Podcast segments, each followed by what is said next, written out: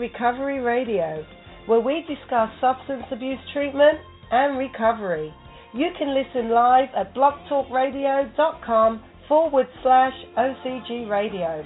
Please note that the views and opinions of our hosts and guests are not necessarily the views of OCG, nor is it meant to replace professional advice or the advice of your physician. And now, here's our show, Roach on Recovery, with your host, Orville Roach. Welcome, welcome, folks, to Roach on Recovery. This is your host, Orville Roach, along with my producer and co host, Chris Morales. No engineer in the title this week, huh? We got new graphics. we do I- have new graphics. I'm having fun with this over here. We're like a, uh, a 767. We don't need the engineer anymore that they used to have in the, in the planes. True, or maybe uh, Blog Talk had were tired of us uh, talking about their their technical difficulties. All right. 646 564 9909 is the number. 646 564 9909. If you want to call and speak to us today. If you just want to listen to the show, you can go to our website, ocgworks.org. That's O-C-G-W-O-R-K-S dot O-R-G. And click on the OCG Radio Live button. Or you can also go to blogtalkradio.com forward slash OCG Radio. You don't have to call in on the call in line to listen to the show unless that's your only means. And by all means, Do it. it is 61 degrees and balmy oh ah, yes. in Northern California. And if I heard the weather reports a few days ago, it was still uh, We're snowing, icy? snowing, raining, and ice For icy back east. on back east, but uh, that's okay. Uh, spring has arrived. So, but see, that's a trick on the eastern seaboard in the northeast when spring arrives because we've had some of our worst, see, I still say our, worst snowstorms after, After the vernal equinox. exactly. I'll never forget opening day of the baseball season 1983, we got 26 inches. Holy smokes! Yeah. Okay. So, all right, let's go to our uh, recap. Happy recap. Have, you found a? Uh. Still looking, still looking for that that one for, sound uh, bite. Still looking for an intro to our happy Well, one in particular that it's not so much a surprise anymore. I think you know what I'm looking for, but hard to find. Hard to find the clip. Hard to find. I think he took care of all of his uh, his his his voice clips before his passing. Oh, okay. Make sure none of them was going to be available for free. That's what it's looking like. All right. Uh, we want to thank uh, Horace Barnes last week for a wonderful personal story segment. Absolutely. Um, I got a lot of great feedback. Uh, we focus and revel in the success story that he is, uh, but but we can't overlook him for uh, falling for the okey doke about there being uh, horseback riding On his way to Club Med. up, up at the residential facilities. Right, right. So, uh, but he wasn't the only one that fell for it. But and trust me, we used it after that. Oh yeah. That was a great part of the story, being from Miami, thinking he was off to a country club of sorts. That's right. Uh, we're gonna go right into our show topic. Um, I don't have anything else but on recap unless you got anything. No, other than maybe just some further clarification to that gentleman who called with a great question that in no way did I nor will I ever refer to you or any caller as an idiot. the idiom, which is what we were referring to, uh, definitely not an idiot. uh, I think you got it. Um, treatment and recovery, the third trimester. And I have in parentheses, is it reentry or is it entry? Hmm. All depends on your perspective. Yeah. Am I echoing in your headset or is that just my headset? Must be in yours and yours alone because I hear no echo. Okay. All right. Just want to make sure. All right. Um, the third trimester. So you've made it through the second. You've put in the work. We hope. Yes. You've dug deep. You've uncovered. You've you've uh, came honest, trusted, trusted in your environment, shared what you had to share, talked about what you had to talk about, worked on what you had to work on, used the Michigan Proving Grounds. That's right. Okay. And now you move into a period of time where it's time to start testing it out a little bit. Fair enough. Time to see if if I've, I've if the work if I've actually done the work and if the work I've done is going to pay dividends. Safe to say, treatment wise, that the third, maybe the easiest of the three as far as treatment Yes. is concerned, Right. but very anxiety provoking or challenging in another way. Because treatment in quotations is dialed down. Right. Right. And, and now it's really about Real life about- practice. yeah, it's about real life practice. It's about you, um, and we're we're just you know hanging back, and we're basically you know you're the little birdie in the nest, and we're just uh, um, well, how, how can we put it nicely? Booting you out. That's it. Time to go. Put it to practice. Now, when I say booting you out, I'm not saying we're booting you out permanently, but we're, you're going out of that. You know, if you're in a residential setting, you're going out of the house a lot more. You know, you're going home to, you know, to you know, to really start that reunif- reunification process with the family. That's right. Um, you're going out on request, getting getting back involved in society. You know what I mean? You're That's going. Um, if you had, you know, if you had no prior experience in terms of socialization, it was about now. This is the time where you're now practicing socializing, uh, doing positive and constructive things rather than negative and destructive things.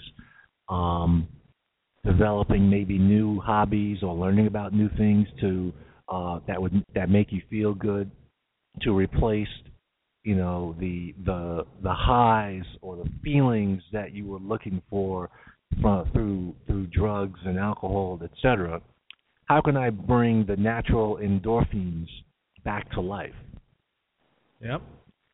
And uh, that's through doing things that bring you pleasure, things that you enjoy, being around people you like, things of that nature.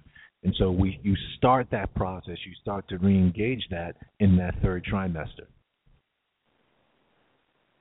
And that's also where, uh, you know, even though there's different parts of treatment, the first and the second, that you may experience fear, and we're going to tell you, you know, you're going to have to put that fear in your back pocket and push through, push forward. As you noted, Mr. Producer, there's a different different type now because you're no longer engulfed in the cocoon Yeah, the shelter. of warmth Yes. of the womb. well, you're still in the womb, so to speak. Uh, but You're, you- you- starting to feel a draft. oh yeah, there's a draft coming in. yeah. There's definitely a draft coming in, and uh, we we we want you to get a taste, and then come back and let us know what it, what was it like. What was it like going home and uh, you know getting back with your family, sitting down having dinner, or going out to the movies, or or just sitting down in the living room and socializing and talking with your family. What was that? What did it feel like? What was the experience like? And so that whole ex- that whole part of that is experiencing the experience and then coming back and being able to articulate how you felt about the experience. You know, that's a test also. That's right. You know what I mean? Uh, because when you come back, we're gonna say, well, all right, what'd you do? Oh, I went, I did here, I visited here, I went, you know, I had a nice conversation with my moms, my pops, my sister, my aunt, you know, whatever. And, you know, we went to this place and that place, we had dinner. So those are the things you did. And we're going to say, How'd you feel? how'd you feel? Right. How'd you feel having, you know, sitting down having dinner, being clean and sober and, you know, clear of mind and clear of thought for the first time in 10 years around your family? How was that? And we want you to be able to articulate that now at the third trimester. We certainly don't want to hear, it was cool. right. It was all right. Right. That's not what we want to hear. Give us the truth. We want to hear you, you to be able to put everything that you've learned and be able to speak the language of articulating your feelings.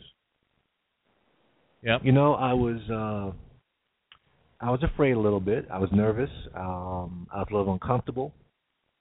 Um but I fought through it. You know, so that's what we want to hear. Because the truth is is that almost everyone would feel the same way in those similar circumstances. Mm-hmm. Now, what separates people is what you do with those feelings. Do they dictate how you behave, or do you overrule them? So, so for example, yeah, I haven't really sat down, I had dinner with my family, clean and sober in ten years, and so I'm gonna be nervous, scared. I don't know what this, I'm gonna. I don't know what I'm gonna be talking about. You know, I I, just haven't done it. And so when that moment of truth comes, and those feelings start to awash you, are you going to jump up from the dinner table and right out the front door and say, "I can't do this"? right. Or are you going to be going to the cabinet and taking out Jack Daniels and pouring yourself a couple of shots to get you through it? Right. No, No, no, no, we're not going to do that. We're going to power up those engines. I think I'm going to start using a lot of uh, uh, Arrow, arrow, uh, aircraft, aircraft. airplane uh, uh, metaphors. You're going to power up those engines, and you're going to push on through. And you're going to take those. You're going to acknowledge those feelings to yourself. You're going to be aware. To be aware is to be alive. You're going to be aware of how you're feeling, but your mind's going to say, "I got to do this." And we have role played this already. So you're going to revert back to what you've practiced and use that. So, Dad, how's work been? Right. Right. Mom, how's things been going with Aunt uh whatever her name is? What's her- Jenny? yeah, Aunt Jenny. Sis, how's school? You know what I'm saying? Yeah. So we role played how you can learn how to have conversation within the family unit, um, sitting at the dinner table. Yeah. And being on the receiving end of possible interrogation. Right. right. That's true. That's true. So, John, how much longer you got for this treatment thing that you're Mhm. going through? Why am I going to get the money back for my car that you crashed? right. The restitution You, speak. you never know what might come your way. You have to be able to. You got to be open. You got to be open. You have to be able to deal. You know, Dad. Well, first, your first question, Dad, is I got about, you know, a month or two left um, before I'm going to be uh, officially, you know, moving into the aftercare portion or, you know, turning it down a notch in terms of the intensity of my treatment. Um, and and you know, I, I do have to make restitution to you know anything that I've any damages that I've caused to this family in any way, shape, or form. That the you know that that's part of my process of of of rebuilding my life. Yep. And so you you have to fight the urge to revert back to what you might have said you know, during the addiction phase, and that question came, you know, Right. what about my car? You know, you might have said, Fuck you, you, and your car. you might have told him where he could where, go. where he can go and what he can do with the car sitting in the driveway that can't be driven Yep. because the front end is smashed in Yep. and the front bumper is hanging off because you drove it one night under the influence. And the reminder is still sitting there in the driveway. So you have to be able to deal with those things as they come. Um, developing new interests. Because remember, we talked about people not being able to deal with boredom. Yeah, it's a tough one, folks. And so we hope that people are either working or if they're not working, that they're occupying their time constructively, whether it's, whether it's through some vocational training or higher education or you know whatever it may be. Um, but outside of that, you know, there's still time that you need to be occupying yourself with something constructive. That's right. And it's not 24 hours a day, seven days a week. That is not humanly possible, and it's also counterproductive because you must be able to enjoy doing Nothing. nothing, and and and and it be okay and deal with it.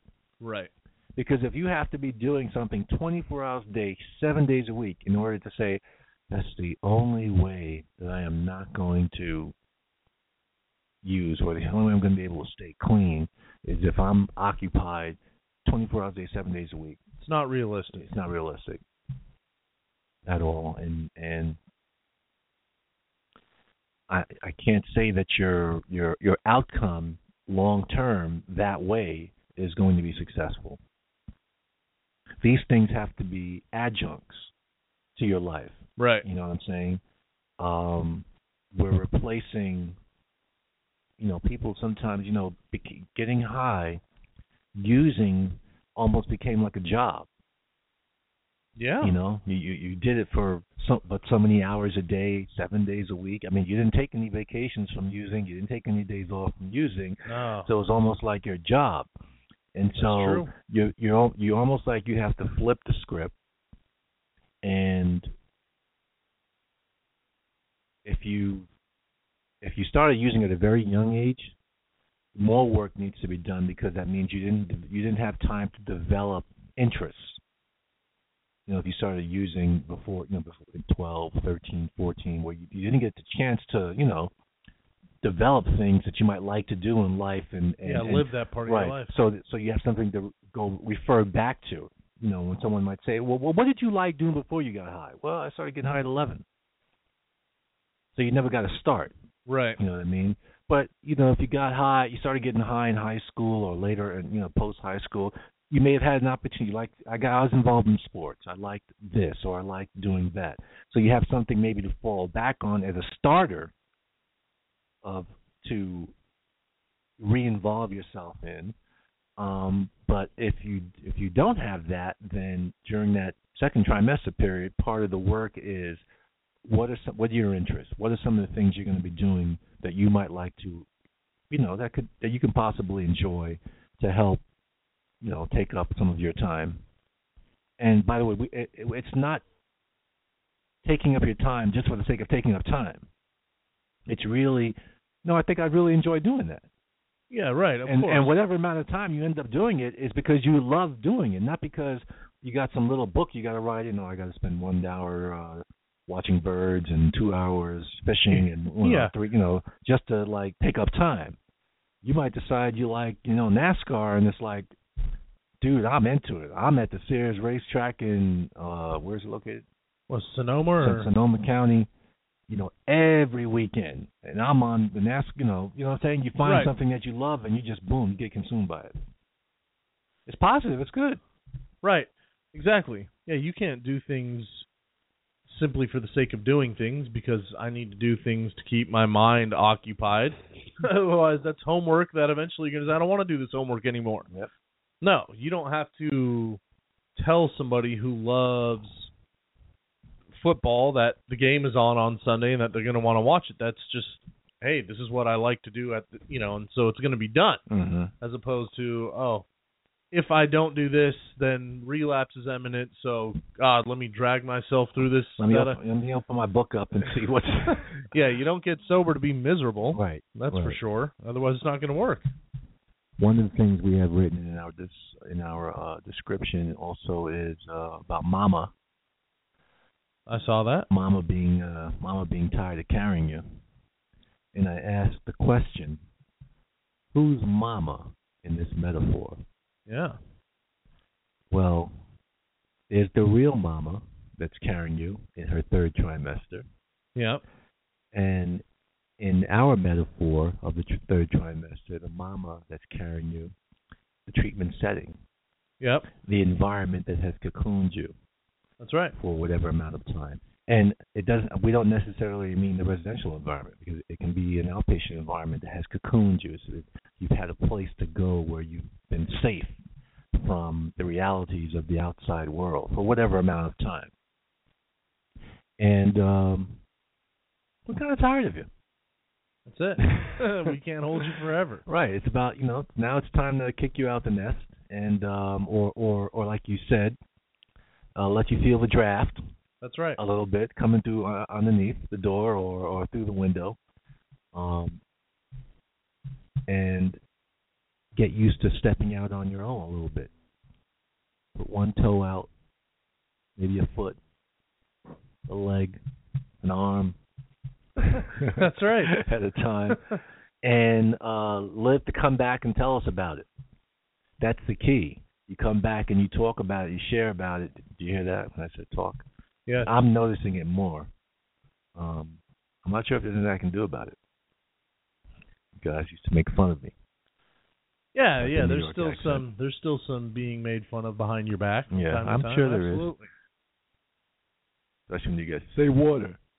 Yeah, water. Coffee is Yeah. also a is a good one. but Um, since I don't drink coffee, you guys can't get you get, don't- get we me don't on hear that it very one. But often. You know I drink a lot of water. Yo, what do you got there? Water. exactly. No, that's um, that's right. And oh, please, and the going out to experience that draft. Um, also, and I guess this is from the other end of the spectrum. When you're a staff in the setting or you are the community, please allow uh, room for error. if we've gone out to experience the draft and the draft was a little stronger than we expected, Mhm. knocked us off our path a little bit. Let's uh let's be understanding of that and be human to that and uh understand that that's a part of the process. That is crucial to anyone's development. And by the way, you can't experience a draft if you're sent out with a couple draft blockers. If you if you know what I if you know what I mean by that. Yes, if you have uh, bodyguards If or you have the offensive line. or or or another expression, be minders Yes. to uh, watch your every step and point your every way. No, those days are over. You're not leaving the cocoon. In that case, the cocoon is coming with you. Exactly. You're you're, you're taking the mobile cocoon, right. Um, and that can't be. No. Um, we want to see. You have to be exposed to the real world in order to put the tools that you should have uh, internalized um, to the point that they are almost second nature. It's hard to say that in the length of time people now spending treatment as averse to, you know, days long gone, that they get enough time to really internalize instinctually. You don't agree? No, I do. And can I can I allow me to digress just a little bit Mhm. here? I don't know for those of you listening out there, there is a show called Intervention on A&E. And so this is a show where there's an addict in need of help. They have agreed to let a film crew come in for documentary purposes and document their their life and their struggle. What they do not realize is that they'll face an intervention at the end of the episode with the family and everything else. They blindside the addict, and this is the ultimatum. This is the final. Hey, you will accept this offer for free treatment today, or the family's cutting you off. We're turning off our cell phones, kind of thing. Well, anyway, I watched, and the end is so predictable Mhm. because the way the episode ends is nine out of ten times because they're airing the episode, they usually don't air the ones where the person says, I'm not going to treatment. You usually see the ones where, in the end, even though it's a struggle, they agree, okay, I'll do the treatment. hmm And um, 90 days. 90 days at, you know, uh, uh, Club Miami on on the beach or wha- whatever sponsors the Mhm. programs that want to be on the show for Mhm. I'm sure you know whatever benefit they get from this marketing. Um, but yeah, I mean we're talking racquetball courts and the whole Mhm. nine. And I, when you work in the field, you see this 90 days. I already know what the outcome is going to be, and then Mhm. they will give you a little paragraph where the person is now. I don't know if I have yet seen an episode where within a couple of weeks every individual in the episode has relapsed or is back to using. Um, and true, yes, relapse is a part of recovery, but 90 days is like, and these addicts were in deep. We're not talking about people who smoked a little pot and Mhm. got laid off because Mhm. of it. We're talking deep, heavy addiction here. 90 days later, what do you expect? So, kind of just to touch on what you were saying about how, you know, a year used to be the norm or plus, and now we just don't. And it has to do with many things politically and otherwise, and funding and yada yada. But 90 days, man, that's and all you know normally in any other discipline um, empirical evidence drives how they treat how how they go about their business right. and so even in medicine empirical evidence guides how they might treat a disease Yes. or treat you know uh, an illness or so on and so forth That's exactly right. substance use disorder is the only one where empirical evidence does not drive how treatment is is uh, applied. Right. Because all the empirical evidence says the longer a person has access to, to treatment, longer they're in treatment, the better the outcomes. Period. Okay, Yeah, especially period. when you're dealing with long-term addicts. Yeah. You know, not I- you know again, not the person who's just been smoking weed and you know has been using for you know six months, eight months. But when you get someone, because oftentimes they they if like a new a new funding source or a new program will come around, right? And they say, okay, we got we we could we we got some money for treatment, right? And they think that the the per, the people that they're going to be able to spend the money on are very a very you know light use Okay, sure. and then they At the get beginning, so to right, speak. then they get the the reality hits them that every single person coming to eh, for help is some I've been using 10 years, I've been using 15, 20, 25 years and they realize, "Oh, goodness. This 90 days is not is not going to work." No. Now, let's to just to be fair, there are people who have succeeded with 90 days of treatment Sure. Oh but yeah. the caveat is that the way you Californians say it? The caveat? caveat. Cav, like Cleveland Cavaliers, not caveat. Yeah, the caveat No, is, yeah, come on, man. I just said it three times. You repeat it, and you say it wrong. is that the after you leave the 90 days of residential treatment, that there is intense aftercare to try and maintain that, you know, that that Sure. that um The momentum, a little momentum bit, or a little bit. And so, you know, once the person goes into aftercare after that short intervention, though, they're kind of exposed, they're very exposed. and and and that's where you know the danger comes in in terms of losing them. But when but if you have them for at least six months or even more, but at least six at months, least give us six. Yeah, At at least least, six months, give us yeah. six. So the people that get to experience these first and second and third trimesters are people who are fortunate enough to have a longer term of treatment Yeah. because you can't obviously you cannot go through these trimesters the, the first, second, and third trimester in 90 days. There's no the first trimester is not a month long. Second No. trimester is not a month long, and the third trimester is not a month long. And I was just going to ask, and I don't know, thinking back on listening to the episodes, have have we clarified what these time frames look like and what we're deeming to be the first and second and third trimesters? Similar, And- almost to that of a pregnancy, right? You're looking at nine months. Exactly. Empirically, that's exactly what it it, it uh, Yeah. it kind of adds up to because the the first 90 days of a person being in treatment is the most important part of getting just getting them in and Right. and and situated in there and you know what we talked about about the first Right. trimester. So if that becomes the whole treatment episode, then where does the second trimester? What happens in the second trimester and the third trimester? Where does that take place? So theoretically, then that's supposed to take place in an outpatient Setting. setting.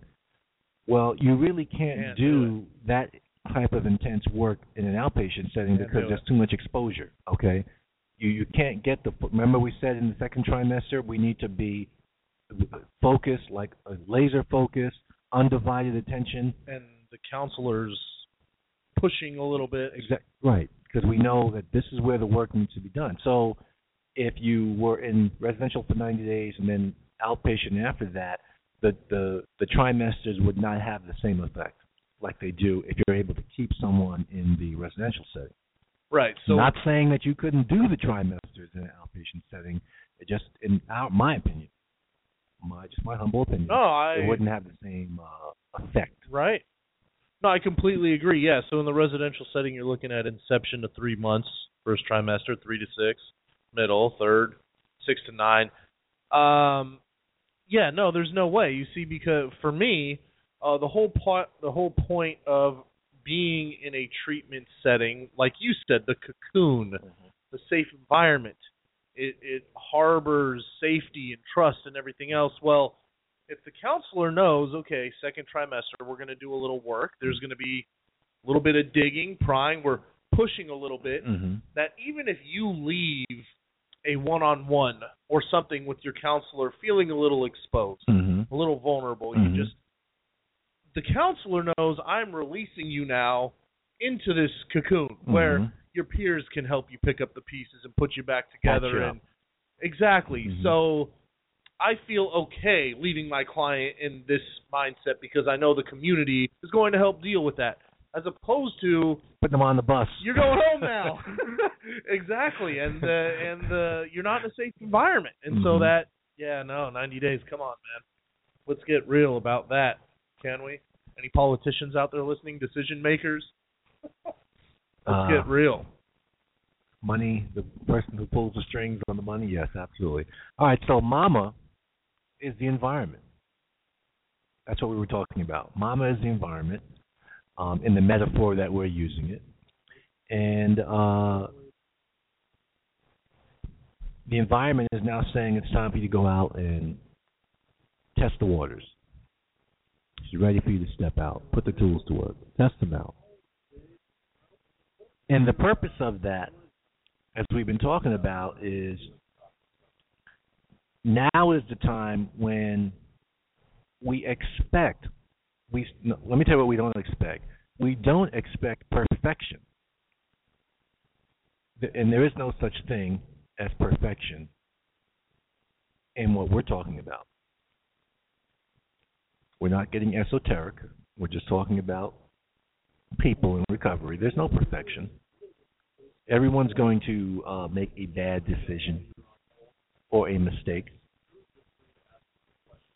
Often you may hear me mention, by the way, decision and mistake. And when people are in treatment, they use the words interchangeably, and I don't allow them to do that for, for a very important reason. There's a distinct difference between a decision and a mistake.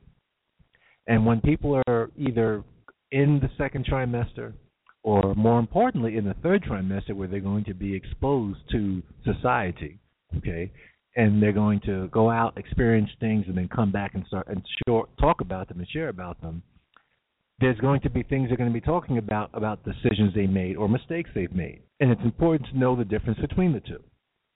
So here's the difference. You gonna allow me to guess on this? All right. You can guess first. What's the difference between a decision and a mistake?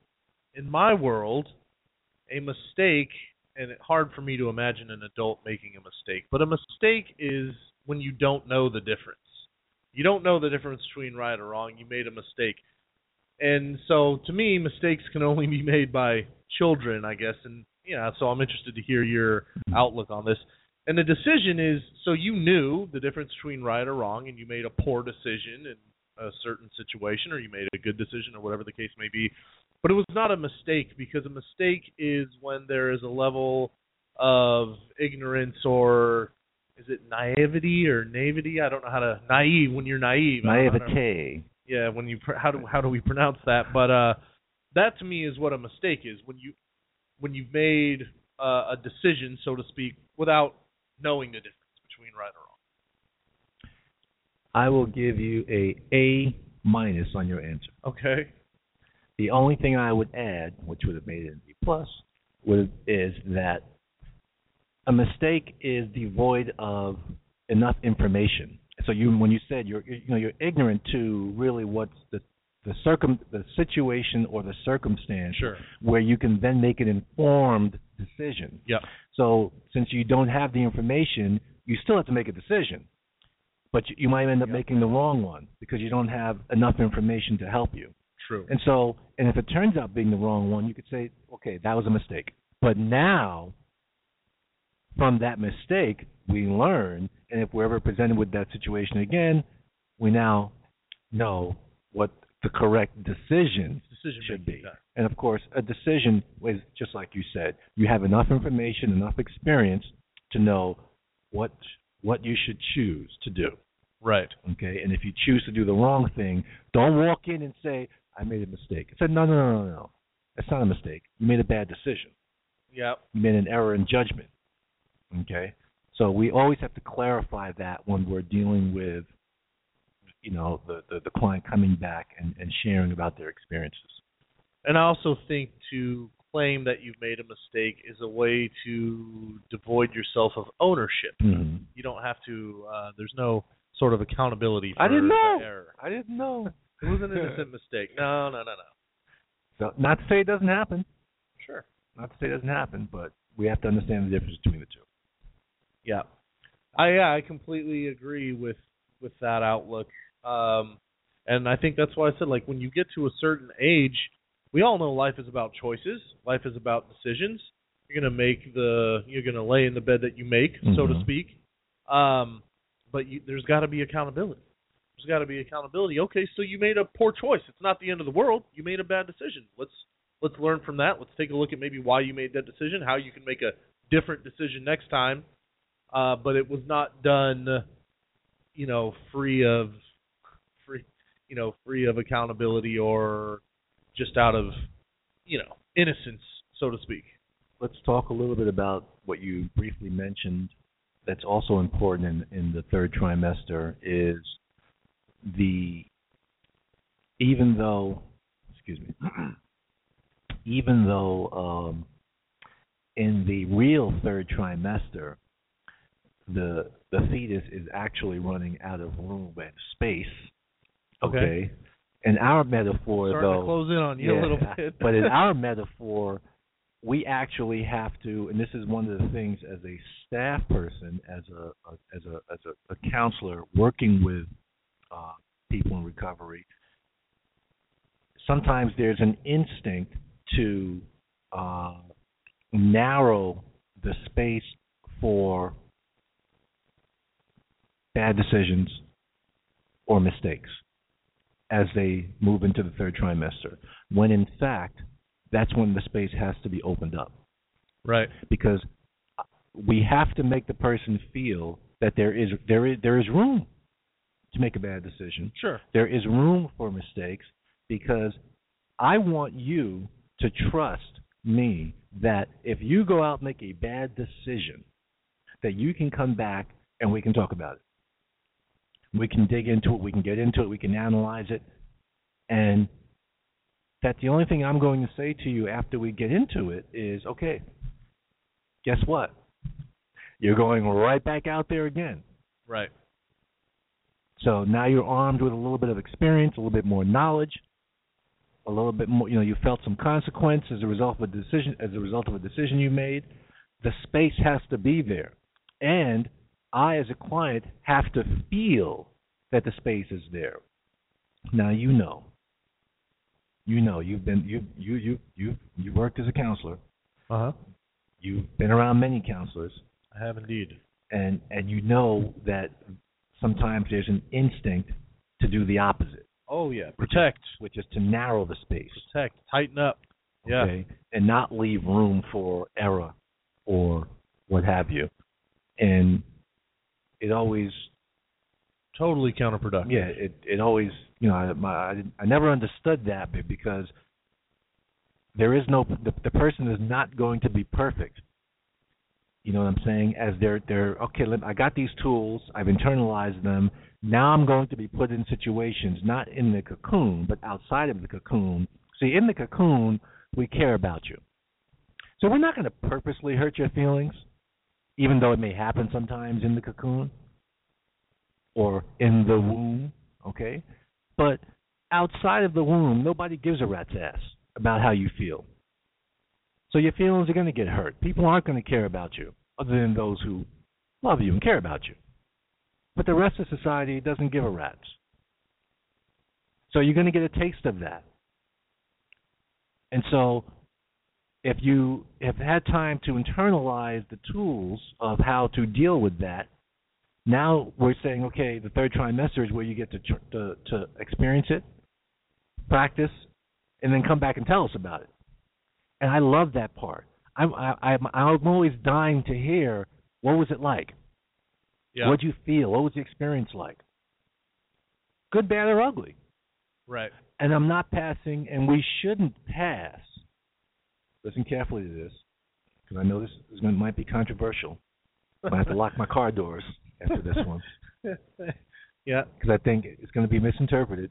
But we shouldn't pass judgment, okay, in the third trimester. That doesn't mean you don't hold accountable. of course. okay? But we shouldn't pass judgment to the point that the person feels, "Wow, I can't. I'm I'm I'm walking out of here, and Counselor John has just you know ripped me a new one um, because you know I made a bad decision when I was out there." You know, I didn't relapse, but you know the way I handled the situation that came my way, I went to an area where I shouldn't have, you know, things of that nature, and I got ripped a new one. And so, how am I supposed to feel about coming back the next time and talking about well, how my past went, my request went, or my visit went, or what have you? Yes. Uh, actually, it's funny that you say that because I just wrote a note on my phone, my my handy dandy notepad, because I assume this may be a topic for another show. Mm-hmm. But I jotted show topic staff expectations because that's exactly what this reminds me of. And what it brings me to is that that expectation level being set that we're not looking at John as John the client anymore. The simple fact that you are a coordinator and an older member in treatment means you've got it. You you're not making mistakes at this point. And to hear you come back and you what? You oh you you're not trusted anymore. Mhm. We're shooting you. You miss you missed the whole boat. I'm Mhm. so disappointed and everything else. And it's this expectation level that just because you've got some clean time under your belt and you're in the third trimester and Mhm. you've shown that on some level you're you're committed and you're doing well that you are somehow supposed to be superhuman Mm-hmm. different than the rest of the world in recovery that oh no our older members who are doing what you do don't fall on their head they don't make mistakes and Mhm. if you did it's because you cheated the whole way to get where you're at you you've you missed it. you've been lying to us You slid through. exactly We're And- shooting you back down to the maintenance crew. exactly and that's and i and so it may be a good topic for after this because it kind of it does tie into i believe almost um a a staff expectation that's not realistic um or just a bar that's set solely because of what you've accomplished in the cocoon Right.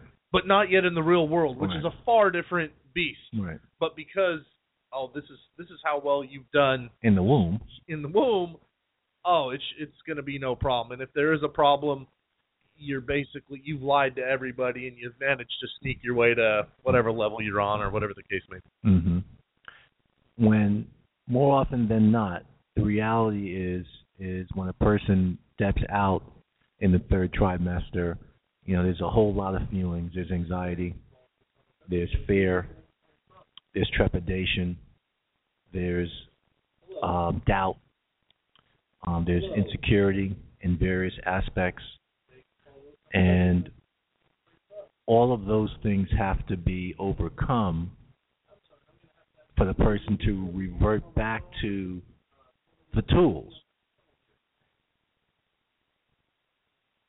And if we don't uh, understand that that this this is what the person is going through when they step out of the womb, then it is going to uh, cloud our expectations or, or, or cause us to have expectations that are unrealistic. And that's where it becomes very important for, for me as the as the counselor. Uh, I have to be to be aware is to be alive. How many times have have I said this? That's why it's one of my favorite unwritten philosophies because it applies to so many things across the board. To be aware is to be alive. I have to be aware of my own self, my own thoughts, my own feelings, manage my own expectations so that I don't project them onto someone that I might be counseling. That does them no service.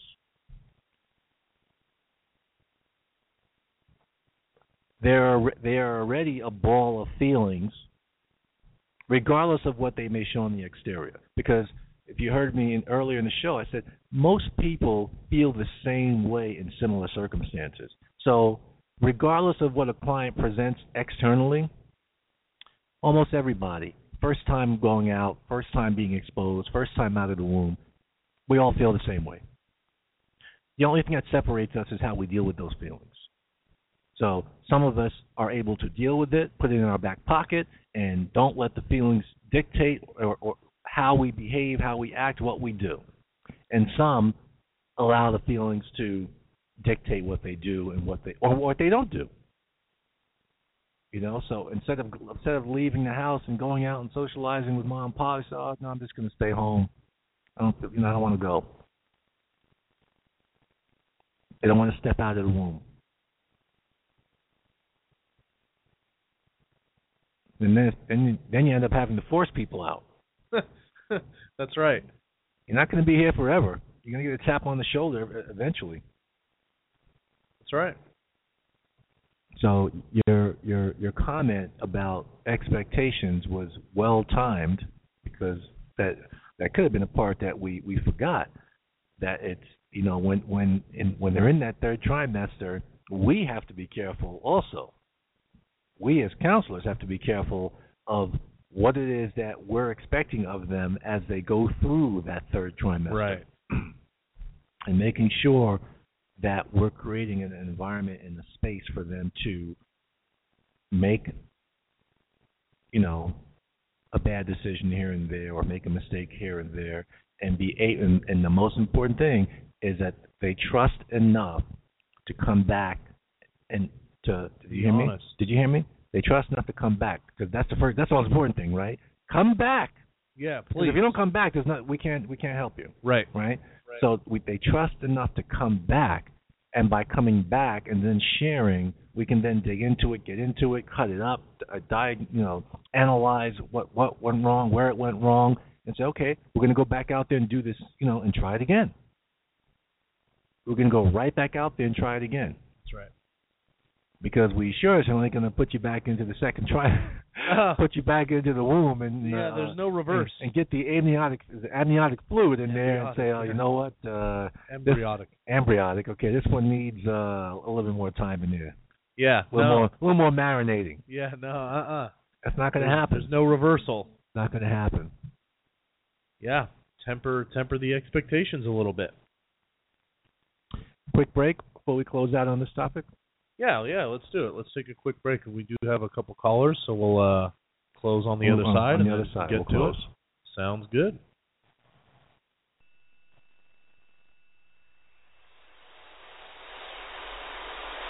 Thank you.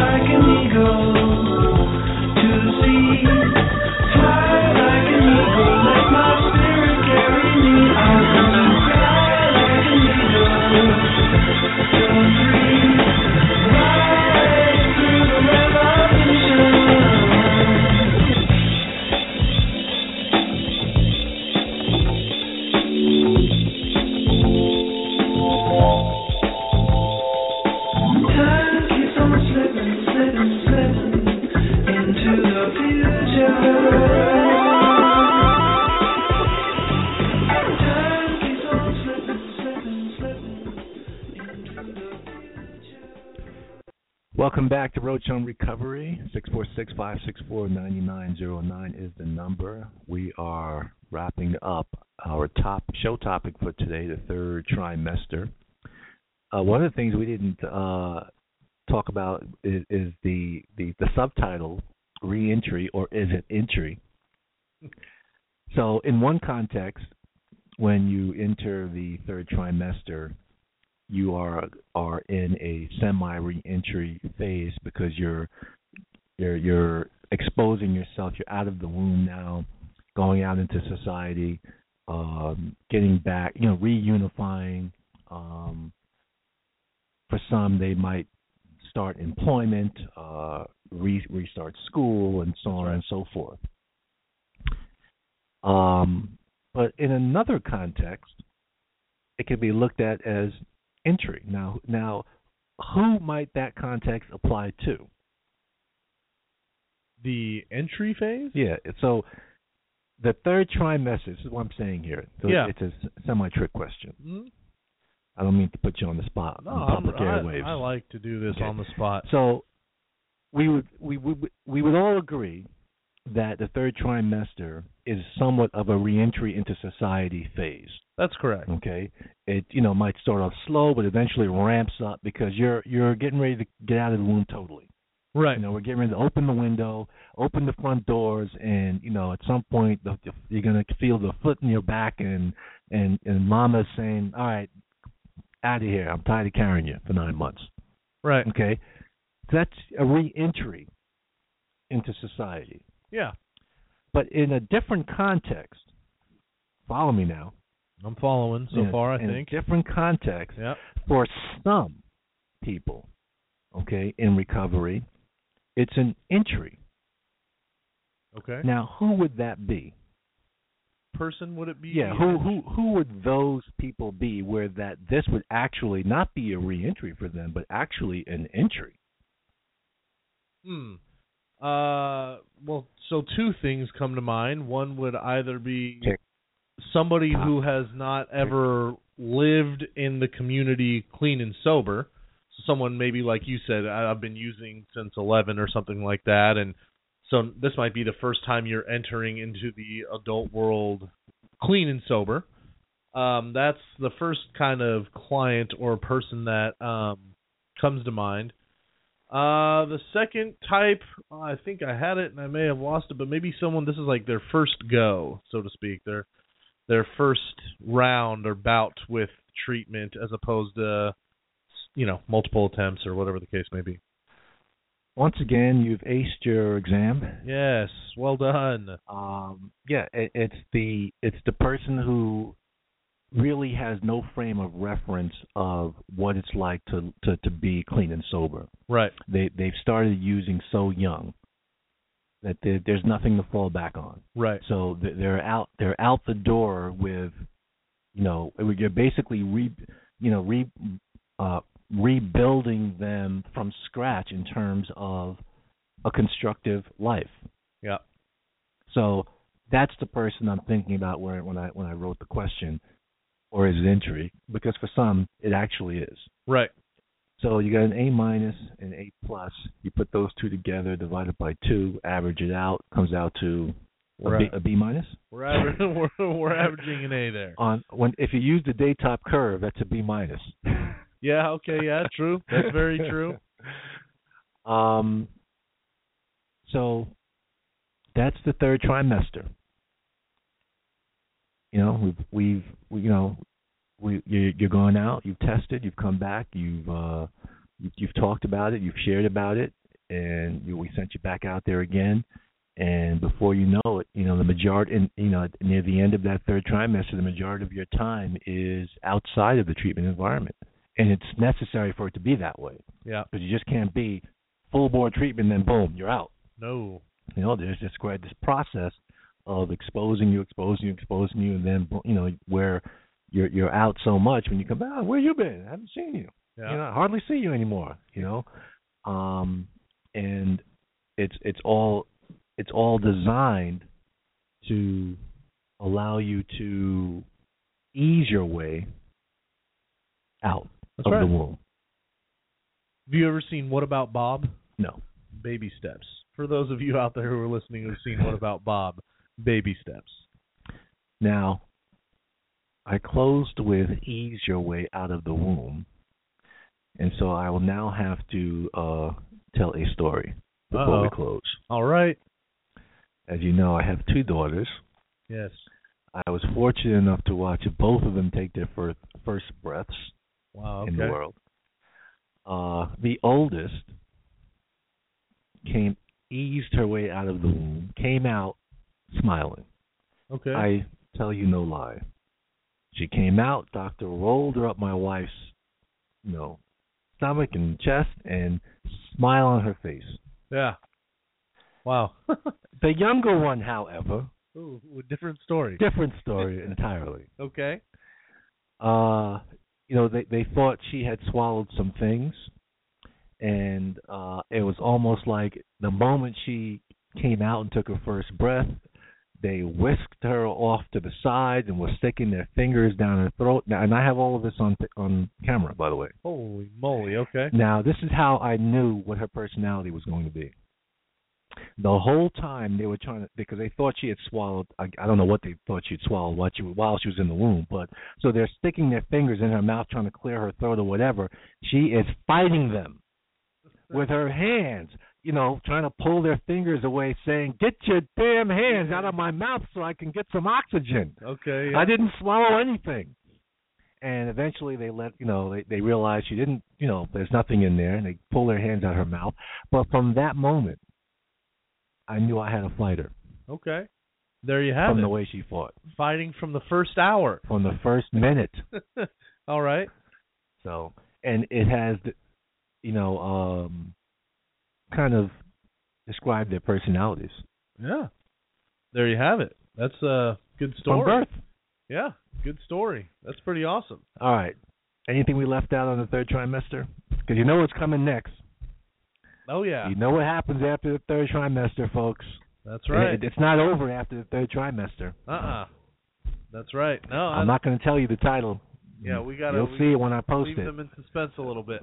but you'll know what it is. When you see it, you'll be like, "Oh yeah, this is exactly what happens after the third trimester." The next step. No, I don't think we forgot anything. I think it was pretty well covered. Okay. Why don't we? uh If there's nothing else, why don't we close? Do a music break, Sure, yeah, we'll do our little top of the hour transition. right, and then come back with our recovery support time. Awesome. Yeah, for those of you who are on hold, thank you so much for being patient with us. We are looking forward to taking your calls on the other side. What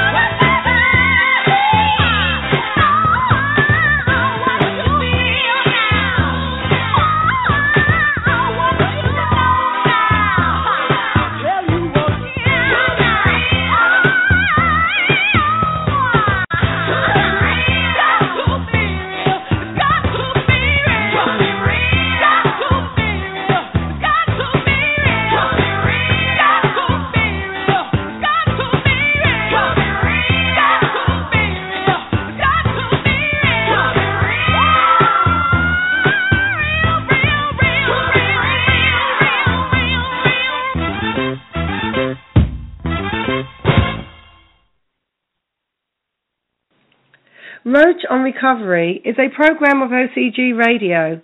It deals with many topics related to substance abuse, substance abuse treatment, and recovery. Our recovery support time is a show segment where you can receive support from our host for any questions or issues you wish to present related to substance abuse, substance abuse treatment, or recovery. You can reach our host live by calling 646 564 9909. That's 646 564 9909. Or you can send your questions via email at any time to ocgworkca at gmail.com. That's ocgworkca at gmail.com. And our host will respond to your questions on the air. Roach on Recovery. Recovery Support Time. A time for us to help you.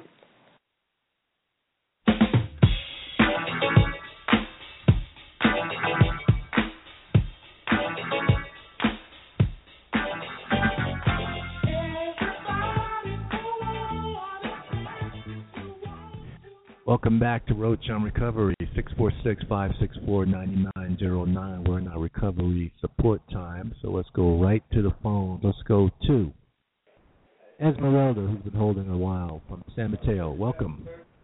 Hi, Hi, how are you? I'm good. How are you? Good. So, How can we help you?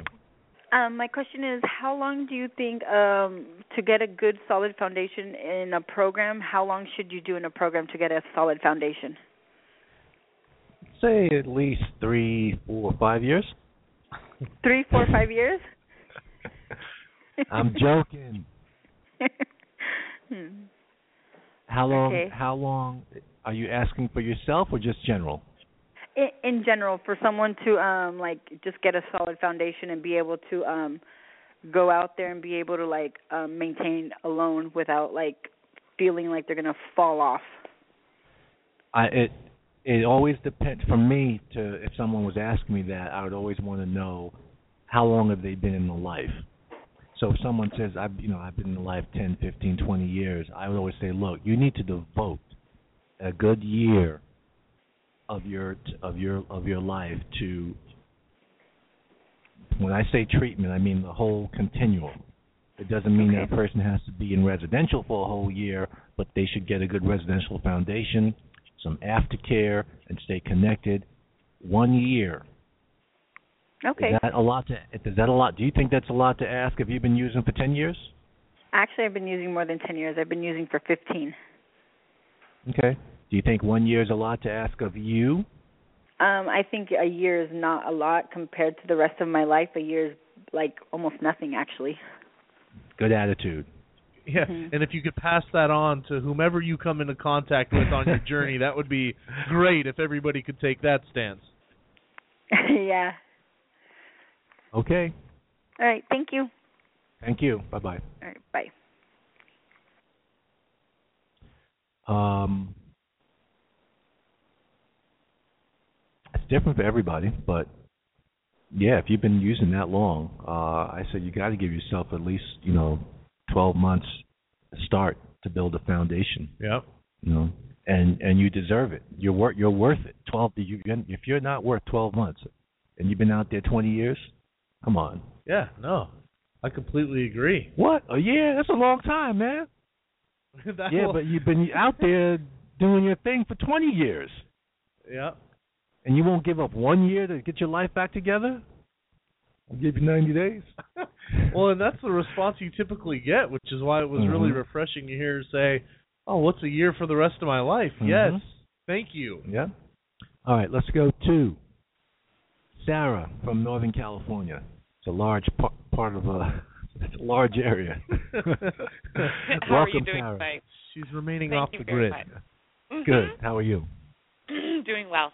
Um, my question was, I was wondering why addicts are uh, attracted or gravitate towards other addicts, especially in relationships, or if that's something that you find as well. Um, I don't. Well, I hear of it often, Mhm. and that's a good. That's a very good question. So it it it makes me wonder: is it just by happenstance that they find each other, or is it like at NA gatherings, AA gatherings, and things of that nature, where they find Right. each other?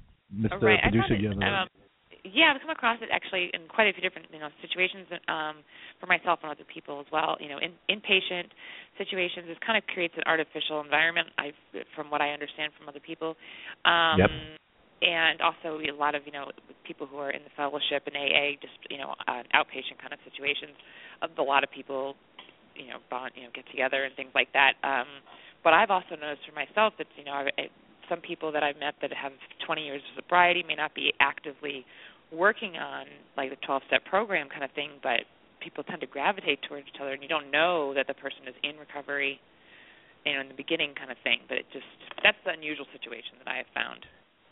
Well, let, let me ask you this, because you brought, you Mhm. actually brought up another good, uh, interesting point. I should say, if if you don't know, Right. you know what I'm saying, Right. and that's something that's found out later on. That's that's a totally Mhm. to me that's a totally different story because Right. That's true. it's you don't know, and it's it's learned through the process of the relationship evolving and you know trust Mhm. developing and the person talking about their background, etc. Um, but as you noted, you know where people are you know together in inpatient programs or in fellowship at AA or NA, and they you know get themselves into relationships. You know, I'm a strong advocate against that All right. because they fail at a high rate, like 99.9% of the time. Wow. Okay. Okay? Okay. That yeah, that was my question. All right, thank you. Thank you. All right, bye-bye. I mean, yeah, I mean, if you come into you you know, happenstance, you meet somebody and you don't know their background and they're doing their thing and then you find out after being with them for a certain amount of time that, you know, that wow, you know, in in in another life, you know, they were in the life and they, you know, they've been doing their thing for 20 years. That's it is what it is. There is a bit of natural gravitation Mhm. there. Um, scientifically speaking, or what's been researched, Mhm. addicts, um, generally speaking, tend to be huge codependents Mhm. and have issues with that. Mhm. And codependence, kind of like a positive and negative magnetic Magnet. charge, they they cling together, so to speak. Um, and then there, it also has to do a lot with, and recovery is the big thing mhm. not so much addicts in their addiction because you you will naturally f- typically find somebody in the crowd that you associate with Mhm. but in recovery um because it becomes easier to and a feel good on some level to fix someone else as opposed to fixing yourself Mhm. and that ties right back into the codependent cycle. And so there is a bit of a natural gravitation there, and even if you don't know that Mhm. individual used to be an addict, because um, this is also kind of studied when looked at um, people who are victims Mhm. of sexual trauma tend to be victimized more than once, and it's uh, it has to do with a predators can subconsciously pick up on people who put themselves out there as victims Mhm. and once you've been victimized you're you tend to be in that situation again because of kind of a mannerism or a way in which you carry yourself so the same thing happens with people who are in addiction or were in an addiction as far as codependency and you can kind of give off those signals just in the way Mhm. you communicate and carry yourself where that charge is working even if you don't know it You're is. unconsciously aware. and that's been studied especially in actual like uh, sexual crime and stuff like that great stuff. Mhm. I tell you, this show is unbelievable. it is. It, it is indeed. We, All right. You want to you want to go no screen? We got a we got a call on here that I haven't been able to screen yet due Oh. to that explanation. Okay. All right, we'll go no screen. Uh, we'll take a risk. We're not risk averse. Welcome to Roach on Recovery. Your name and hometown, please. Um, Wangoy. I'm from Rapid City. Hi, welcome. Hi. Um, I was wondering what um, other recovery models are there besides behavioral and 12 step?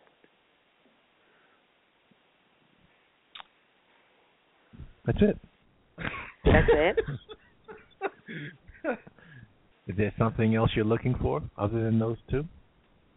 No, I was just wondering. Um, I was in a uh, a class and someone was speaking about different models and and those two were mentioned, but I was given the impression that there were other ones, and I was just curious to know what they were. I But- think sometimes people might confuse model and, or use them interchangeable models, milieus, and so on and so forth. But I guarantee any program, let's say even a program that's based on the 12 steps, if you dig into it, the 12 steps are trying to do what? Address the behavior. Change your change your behavior, change your attitude, change your your outlook. Mhm. And if you go into a program that's not 12 step based, even if they have 12 steps, you know, you know, in there incorporated or, or as a part of it, but it's, that's not the base of the program. And it's a program that's focused mainly on, you know, your attitude, your behavior, and and working on things like that. It's focused on what? um recovery. No, your attitude and your behavior. Oh. when you dig so even one that's obvious, i.e., a behavior modification program, so it says it even in the title, so it's focused on Mhm. you know working on your behavior and your attitude, etc. But even in 12 steps, when you look at the steps, Mhm. the things they're trying to do, they're trying to get you to do di- things differently, think differently, change the way you behave. Mhm. And so, in your question, ultimately, all, all I, I think I can safely say all all programs it's on some level deal with changing the way a person thinks, their attitude, and how they act. Mhm. Okay. Would you Would you agree, Mr. Producer? Yeah, I would. Yeah, on some level for sure. I think uh, best practice or what's most commonly practiced is the two things that you mentioned, Wangoi, are behavioral CBT, cognitive behavioral therapy, or just behavior modification, and um, a 12-step model. Now, I know there are there's one particular model out there, which again, I I believe, just as the host said, on some level, when you peel back the layers of the onion, they're looking at changing your attitude, your outlook, your behavior. But um, models that are very, very spiritual in their foundation, um, and uh, you know, I guess spiritual is a good word to use because religion has other connotations, but spiritually based, where you're looking at maybe going to a program where um, there is a practice of some form of uh, religion or spirituality that is the focal point of your your recovery. Um, you know, surrendering to uh, God or you know whatever God a particular religion may practice. But I think even AA, you know, ties in some of that as far as a higher power and things of that nature. Um, but yeah, I think something that's really incredibly spiritually based uh, would be another model out there. But again, um, as far as what's been researched and studied, and the most common thing you're going to find out there are forms of behavior modification as well as 12 step, and they usually overlap Yeah. a little bit. so. Yeah. That help? Yes, it does. Okay. Thank you. Thank you. All right. Bye bye. That was a good question. It was a good question. Okay. Do you want to go to the X Files? Let's let's pull out one or two from the X Files. Let's get it done. All right. Um, here we go on this one, folks. Hold, hold buckle up, Hold tighten, your tighten the seatbelt a little bit because uh, we- we're not going to run from this question. When dealing with a sex addiction, Here we go. how does one go about no longer viewing sex as lust and moving towards intimacy while in recovery? Okay, a couple of layers to that one, huh? Yes, yes, yes. Do you want me to go first, or you go first? Why don't you go ahead and take the lead on this one? I'll follow you. Okay, so first things first. If if the person has either self-identified or or has been diagnosed as having a legitimate sex addiction, so that's something in and of itself that needs treatment. Tiger Woods. that needs that's something by itself that needs treatment. Yeah. Set so set that off to the side. Agreed. Okay. So the second part of his question is, uh, okay, so I'm dealing with you know the sex addiction part, and I want to move away from the way I view sex and get and move it in towards a more, uh, in, in my guess in my relationships, learn how to uh, view it through a lens of intimacy Right. rather than through just this this action um and or you know thing that I feel I need to do all the time. Yeah. What Follow are you? What are you seeking out? Exactly. Right. So um he's aiming to do this or solve this while in recovery. Right. So I'm just going to be crumbling up some paper here to mimic. That's not going to happen. right. um, you have to get deep into a person's psyche, and I would say that that's beyond our scope, even in, in the program that we operate. Sure. You know what I'm saying? Uh huh. Because when a person either self-identifies or has been diagnosed and say they have a sex addi- sex addiction, you are not going to, in a drug and alcohol treatment program, on its own, okay, deal with the ancillary effects of that sex sex addiction, which is what he's asking in the second part of his question. Right. You know what I'm saying? Yeah. That is actually dealt with in the sex addiction counseling or therapy. Sure.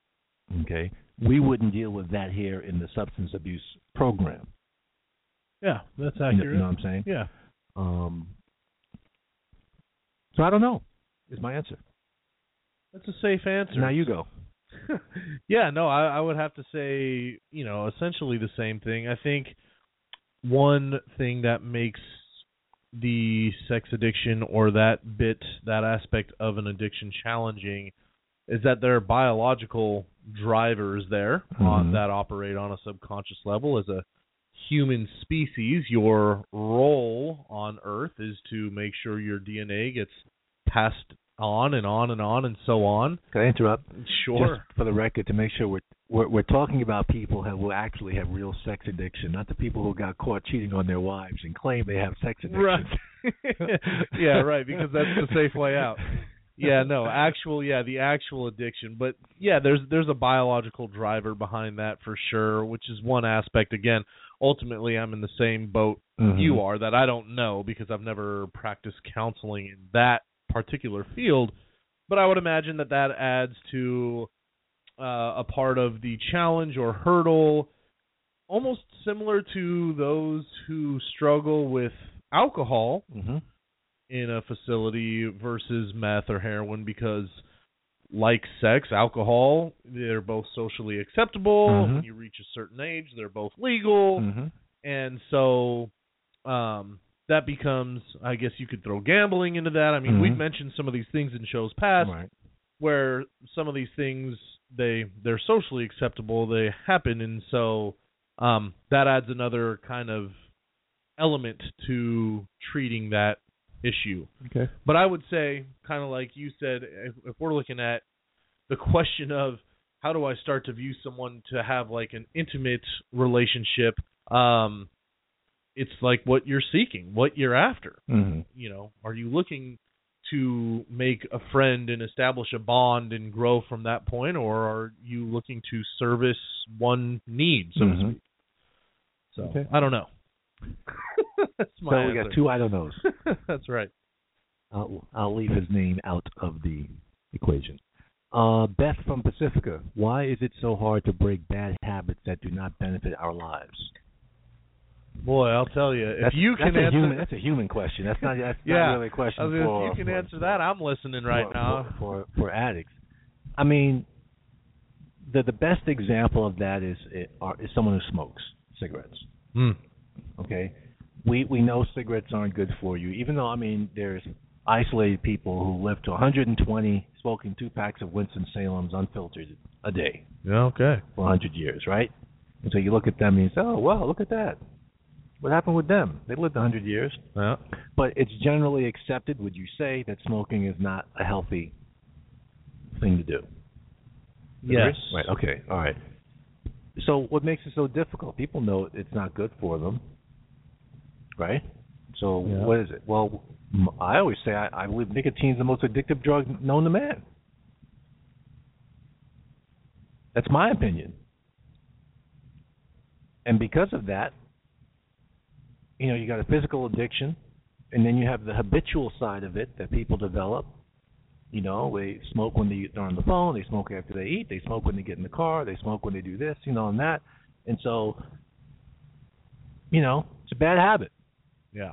Okay? And that's when we're talking about a chemical. Okay?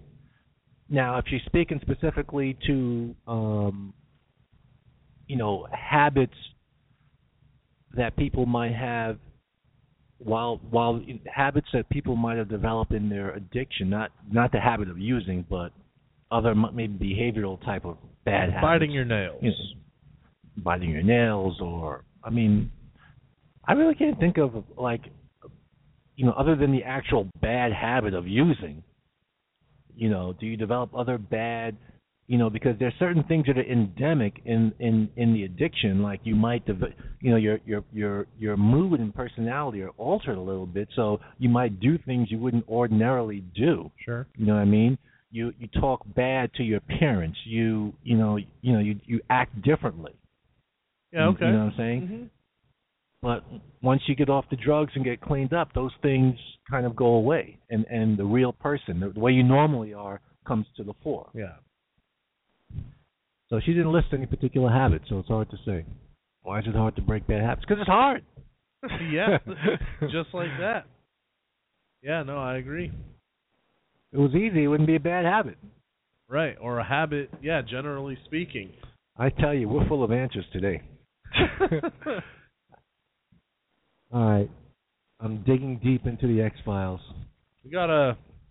We gotta call uh, uh, I'll again. let you. I'll let you screen it. Okay. Uh, We wanna go screen I'm, first? I'm gonna. You can screen it, but I'll dig deep into the X Files. All right. because this is a good question. Uh, what advice would you give me? This is from Zach um, about uh, battling co-occurring mental health issues and addiction. And this is, uh, to me, a great question because this is is is more prevalent in recovery than people either talk about or it is spoken about generally or people admit.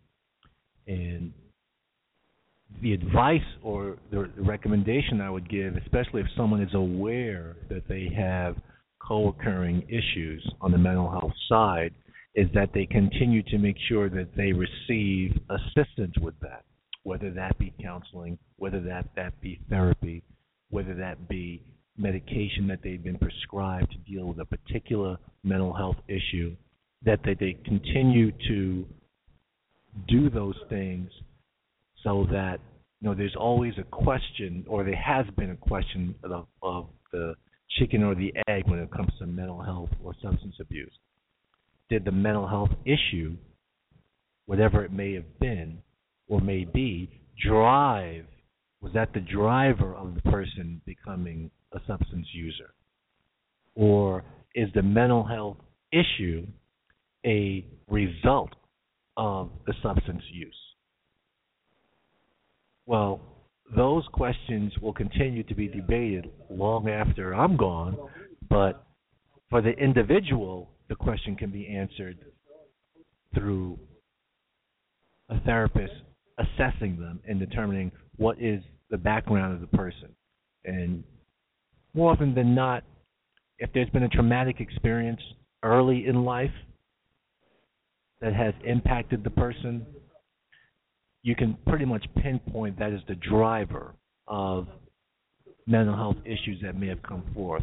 Not including, so I'm exempting anything that might be biological, hereditary, etc. So I want to make that clear because there are some mental health things that are hereditary that can, you know, go through families. So I'm not talking. I'm not speaking to that. I'm, speaking to traumatic things that then drive mental health issues, cause people to suffer from anxiety, depression, and things of that nature.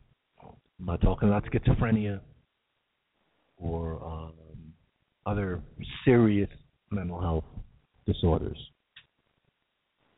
But again, the recommendation would be to make sure we stay on top of it, just like we're staying on top of the things we need to do in our substance abuse side, that we're staying on top of the things that have to do with mental health if you have both of those issues. Uh, another one I want to pull from the X Files. This is an ongoing question, so I'm going to address it again. Um, Todd from San Mateo, what should one look for in obtaining a sponsor? Again, a sponsor is a person that's going to support you in your recovery. And what you should be looking for is someone that you mesh with well, someone that you find easy to talk to, someone that is supportive, someone that is open, someone that is that allow allows. Remember we talked about it uh, previously that allows a room for mistake, bad decision, errors in judgment. Someone that's trustworthy. Someone that you can confide in. So these are the the, the, the, the character traits that you want to find in a sponsor. Now, I want to just add this last thing. Anyone can fill that role. It doesn't have to be someone that's a, I know there's no such thing, I'm just making this up, a licensed sponsor, but anyone who is in support of you and what you're trying to do in your recovery can fill that role. They don't have to have the official title. Just keep that in mind. Sounds good. All right. All right. What we got? Let's. Oh, you got the double whammy. Hey, hey, the daily the daily double. Da- the daily double. we need that soundbite on the the Jeopardy soundbite. Yep. All right. Let's go to Kimberly from Half Moon Bay. Welcome. Hi. Hi. How um, are you? I'm like I'm doing good. Um I wanted to we help ask a excuse me? How can we help you? I wanted to know why um it's so important not to isolate if you're a drug addict or and an alcoholic. And the reason I ask that is because I have a mental disorder which is bipolar at level 2 or no level 1. And um if I go if I'm around a lot of people a lot or I go to the mall and the external stimuli is um high, you know, Mhm. like you know, the energies from people or, you know, shopping and everything. I literally have to um walk outside and and be, you know, just fifteen, twenty minutes by myself because it's it's almost like it's not a trigger to go buy dope or drink, but there's another thing that happens which I don't know if you have an idea of Let me let me interrupt you for a second. Sure. But your quest your question is why why is while in recovery why is it important not to isolate? That's the question Yeah. that you asked. Correct? Yeah, because I'm I'm going to be Well- in recovery for the rest of my life. I mean, Okay. Well, yeah. general generally speaking, okay, Mhm.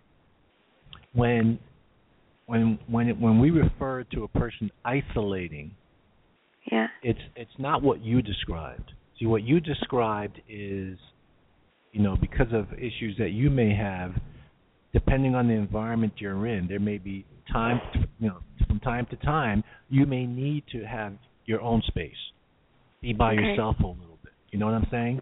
Yeah. And that's okay. Okay. What's not okay, what's not okay is if a person is doing that too much. Ah. You know what I'm saying? yeah. Because too much isolation, you know, so we don't want the the, the two extremes of either side. I I see. Okay. Yeah. Yeah. Try and find a happy medium. But Mhm. if you if if if being around a lot of let's say like you were talking about being in the mall and you know you're too many people and you might start to get a little bit of anxiety and you got to step outside to kind of you know calm your nerves down a little bit. Nothing wrong with Mhm. that. Okay. Nothing wrong with that at all. Okay. Okay, and a little bit of isolation is good for the soul.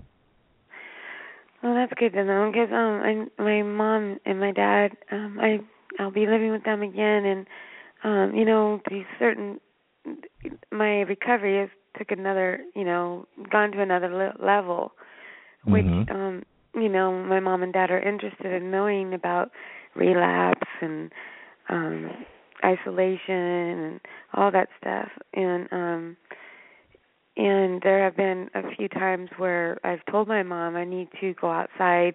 There's just too much around me, and Right. um, it's it's it's very important to me that to to tell her that it wasn't because I need a drug or a fix, um, but I didn't know you how to explain it to her. You need some time and space.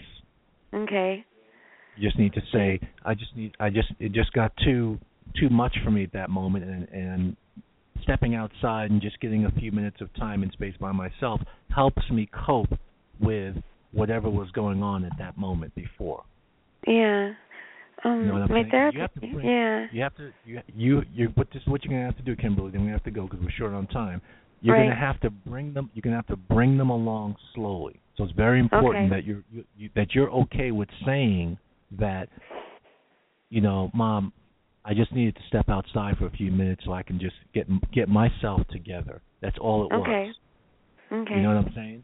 And then they have to understand. They have to come to be able to understand that, and see that there's nothing wrong with that. That they don't take the attitude that oh that that seems abnormal. Well, no, a lot of people do that.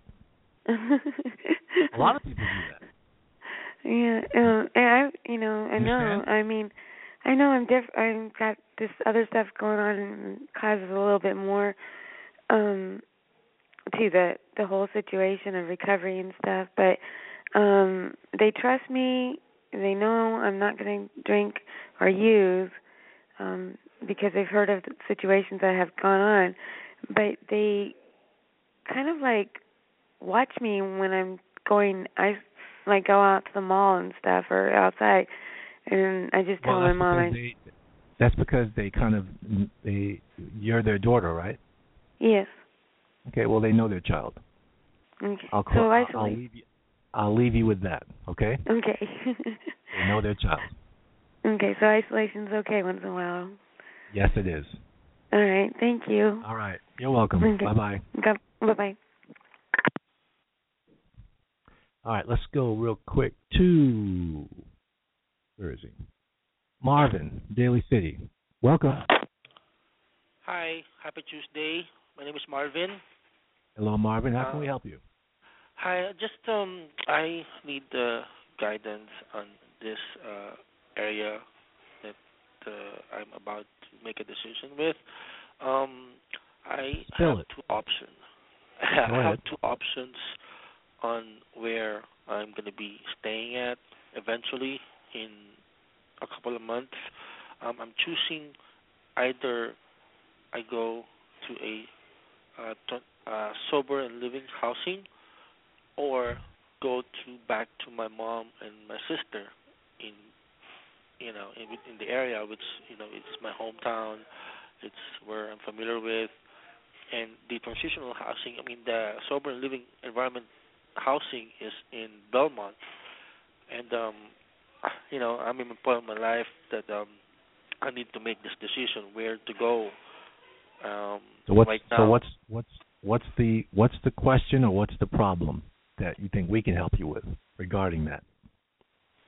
Um, the question is, um, how can you uh, give me uh, uh, guidance where to go to? Because um, in in Belmont is a new area for me, and um, I'm actually it's a new area. Uh, however, um, All right, let me ask you, Marvin. Let me ask you this Yeah. question. I don't mean to interrupt. What do you want to do? Do you want to go home, or do you want to go to a a, a sober living environment? I want to go to a sober living environment because I, I met some uh, good friends, uh, true friends that actually are living there too. Um, that So why don't you? So why don't you? Why don't you go there? Yeah, I'm, I'm thinking about that, and the the thing. But I, I got a question. I got a I got a question Yeah. for you though, Marvin. Yes. because you sound like there's something else going on that you're not saying. Is there pressure from the family? Um, there's a little bit. Yeah, you're right. There's a pressure there yes, because yes, my yes mother. or no? You know, I'm a, I'm a grown man. I'm 39 years old, and Marvin, you know, I, Marvin, I kind of. Yeah. Marvin, See, if I keep saying Marvin, and the next thing people are going to want me to say is, uh, what's what's what's that after uh, Marvin Gaye? Oh, uh, you know what? I'm not sure. So, Marvin, you're getting Yeah. pressure from the family, right? Something like that. Yeah. Yes. Just say. I want you to say yes. I'm getting pressure from Yes. the family.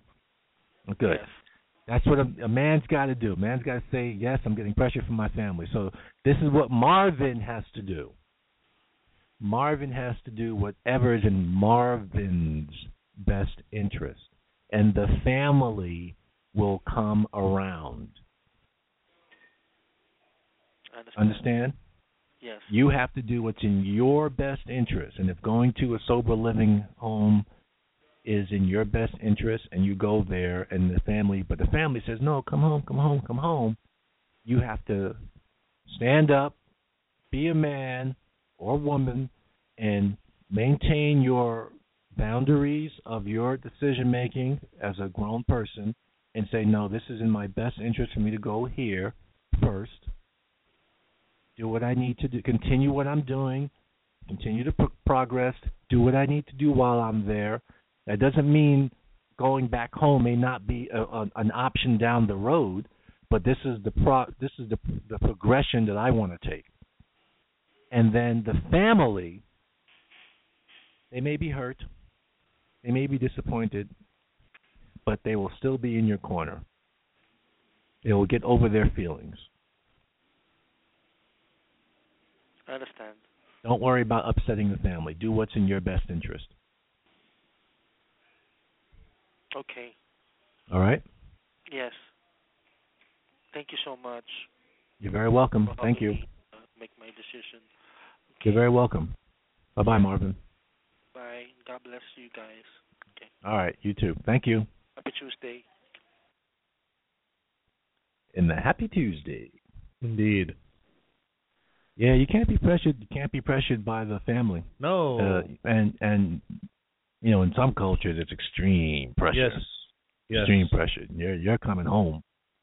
Right. No, you got to be strong. You got to do what you know is best for you. All right, you want to dig into these X Files again? Mm, We can go a couple more X Files. How much time we got? We got about nine minutes. Okay. Um, we dealt with that on the sponsor. I can't understand what this person says. The handwriting is poor. Or you don't get No, the, the, gist the of the fir- question. no, the first word.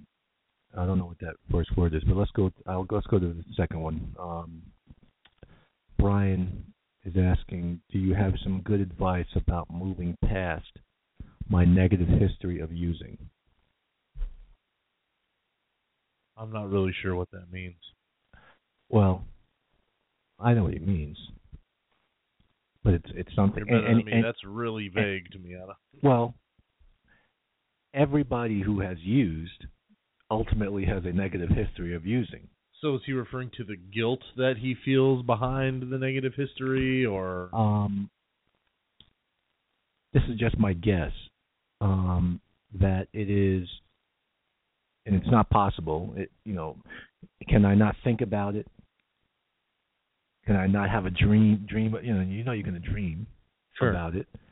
Um, how do you rid yourself from that part of your life? Yeah, no, there's No. no. no, you have to accept that part of your life. That's what you did, right? That's what you experienced. Those are the choices you made. That's the life you led. Yep. And what you want to think about is that there's going to be a point in the future where you're going to look back and that and, and be able to say that was a part of my life, but it wasn't my entire life and it didn't define my life. Right. But we sure I mean, I I'm not going to throw away that part of my life. Right. No. Uh. uh You can't. You can't.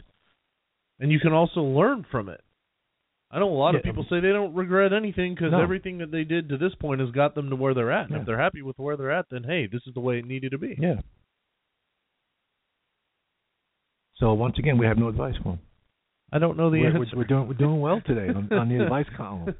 right. Yeah. Exactly. The X Files are rough right now. Can't you give us an easy one? Here, well, here's uh, here's Eric.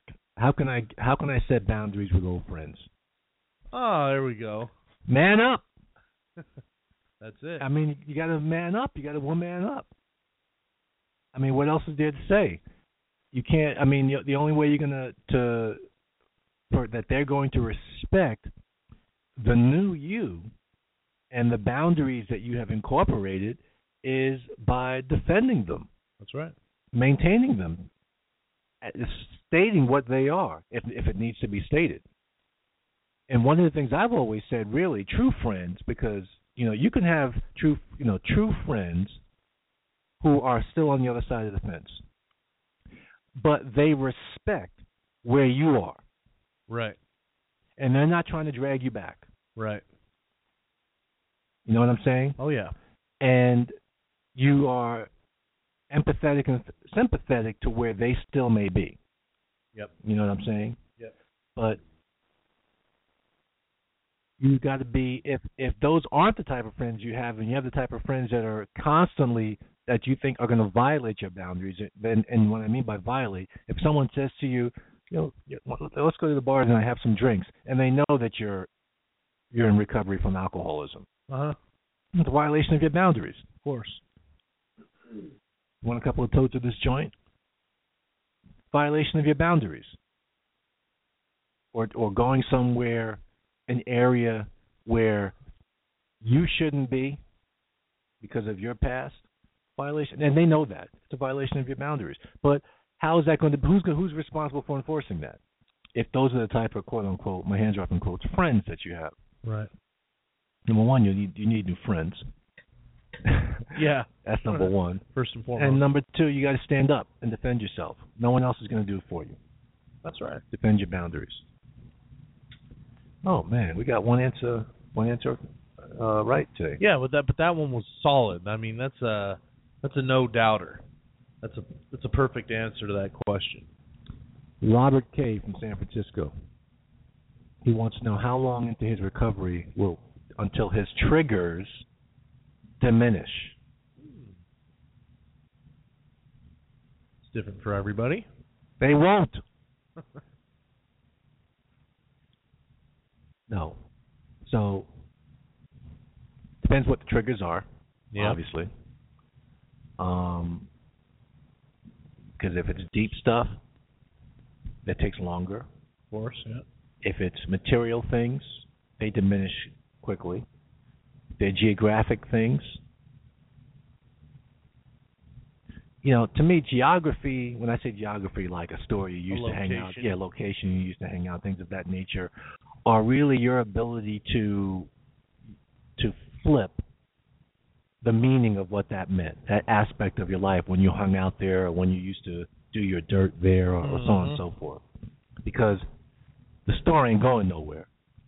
And unless you've moved to another area where you're not going to be going by the store anymore, I mean, what's going to happen every time you go past the store? Right. You know, it's gonna, it is gonna. I mean, you're gonna, You're gonna you- think it's gonna be in your memory bank because that's something you used to do. So, you know, I was thinking the other day. I'm gonna pose a question to you, Mr. Producer. Put you on the spot again today. Sure. If they came out with something where they said, you know what, we can, we can't pinpoint memories. Like we can't say we can't take this particular memory away, but we can wipe wipe your memory clean. Mm-hmm. And so all the troubles, all the trauma that you've experienced, all that stuff that's weighing you down, that you're having a difficult time getting past, okay, we can wipe it clean, but it takes everything. That's that's the whole that's the the caveat. It takes everything. Did I pronounce it right this time? Caveat. What, what did I say? Caveat. Okay. It's that first A you're having problems Okay. with. So that's the caveat. That it wipes everything clean. Uh-huh. Would you take it? No. All right. And that's not a caveat either, because I wouldn't take it even if it didn't take the good stuff too. Even if they said we'll just take the bad stuff, You wouldn't I still you wouldn't chance it. it? No. Uh-uh.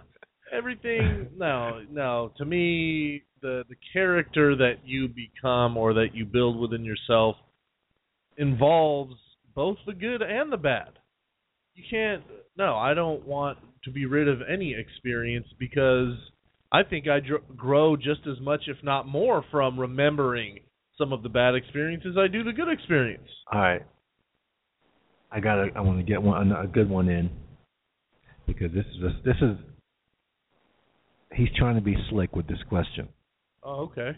Okay, so we're gonna have to we're gonna have to uh, get on him on the air, and if he ever listens to the podcast, he'll hear it. Well, Slick is my middle name, so I'm ready. So this is from Eric from Salinas. Here's the question: If you're a man, why is recovery such an easy place to have intimate relations with a female? If you're a man. So I'm thinking what what he means by why is recovery is like if I'm in why if I'm in treatment in a co-ed facility. Yeah. Why why does being a man make it so easy to get, have a Mhm. relationship? No, that's not what I'm reading into his question. How uh, I'm reading that what he's actually saying is, uh, you know, wh- why is it such easy pickings? If you're in, a man. in, in, yeah, in in a- you know in in a, in a co-ed facility to get into a relationship. Why is it so easy for me? All I gotta do is boom, you over here. and, and that's, what I'm it. that's what I'm picking up in the in the way the question is asked. Read it again. If you're a man, just word for word. If you're a man, why is recovery such an easy place to have intimate relations with a female? The way I read into that, or if I were listening to that, is I think he's emphasizing the difference between it being easy for a man versus a man not in recovery. Like I just a man out in the real world, maybe it's a little more challenging, but a man in recovery, it becomes a little a little easier. Versus how I originally heard it, I was thinking maybe he emphasized man because he's saying for women it may be more difficult than it is for a guy. Well, we know that's not no, true. um, I I got a, a slime vibe on that one. Did you? yeah, I got a slime vibe. no, I I'm, thought he was trying to be slimy. I'm thinking he's just saying why, for a man, why is it easier in recovery versus outside of recovery? I'm not. I'm not. No? hearing. That's not what All I'm right, hearing. okay. Uh, do we have enough time? Time on it. Do we have enough time for one more call? No, we don't, unfortunately. Oh, unfortunately. all right. Well, let's hope uh, they're listening now. We can tell them who, whomever you are. We haven't screened you yet, but please call back next week. We're up against it. Okay. Good show. It was a good show. Hopefully, everyone will be ready for We didn't have too many answers today. what what comes next. Yeah, absolutely. So uh, again, we would like to thank everybody who's been calling in to listen and or participate. Folks that are listening uh, not live to the podcasts. Um, everybody who continues to give us our continued support and who follows us, and and everyone who continues to come along on this ride. We are very appreciative of all who are participating on some level. So thank you again. We wish everybody a safe rest of their week and a great weekend. Happy and we, spring. Happy spring. And we look forward to talking to you all next Tuesday.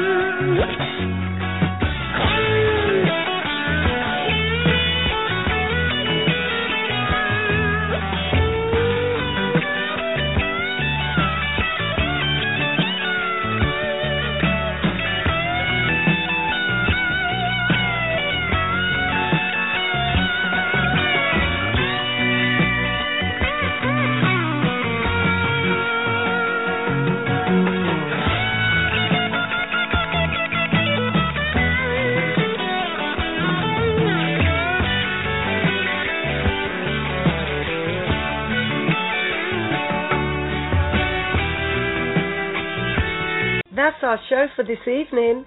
Thank you for listening. Be sure to listen to our next broadcast Tuesday at 4 p.m. Pacific Standard Time on blogtalkradio.com forward slash OCG Radio. Like us, friend us, and follow us on Facebook at facebook.com forward slash OCGWorkCA and on Twitter at OCGWorkCA. You can listen to podcasts of all our shows on iTunes under Roach on Recovery or on our Blog Talk Radio homepage. This has been a presentation of OCG Recovery Radio.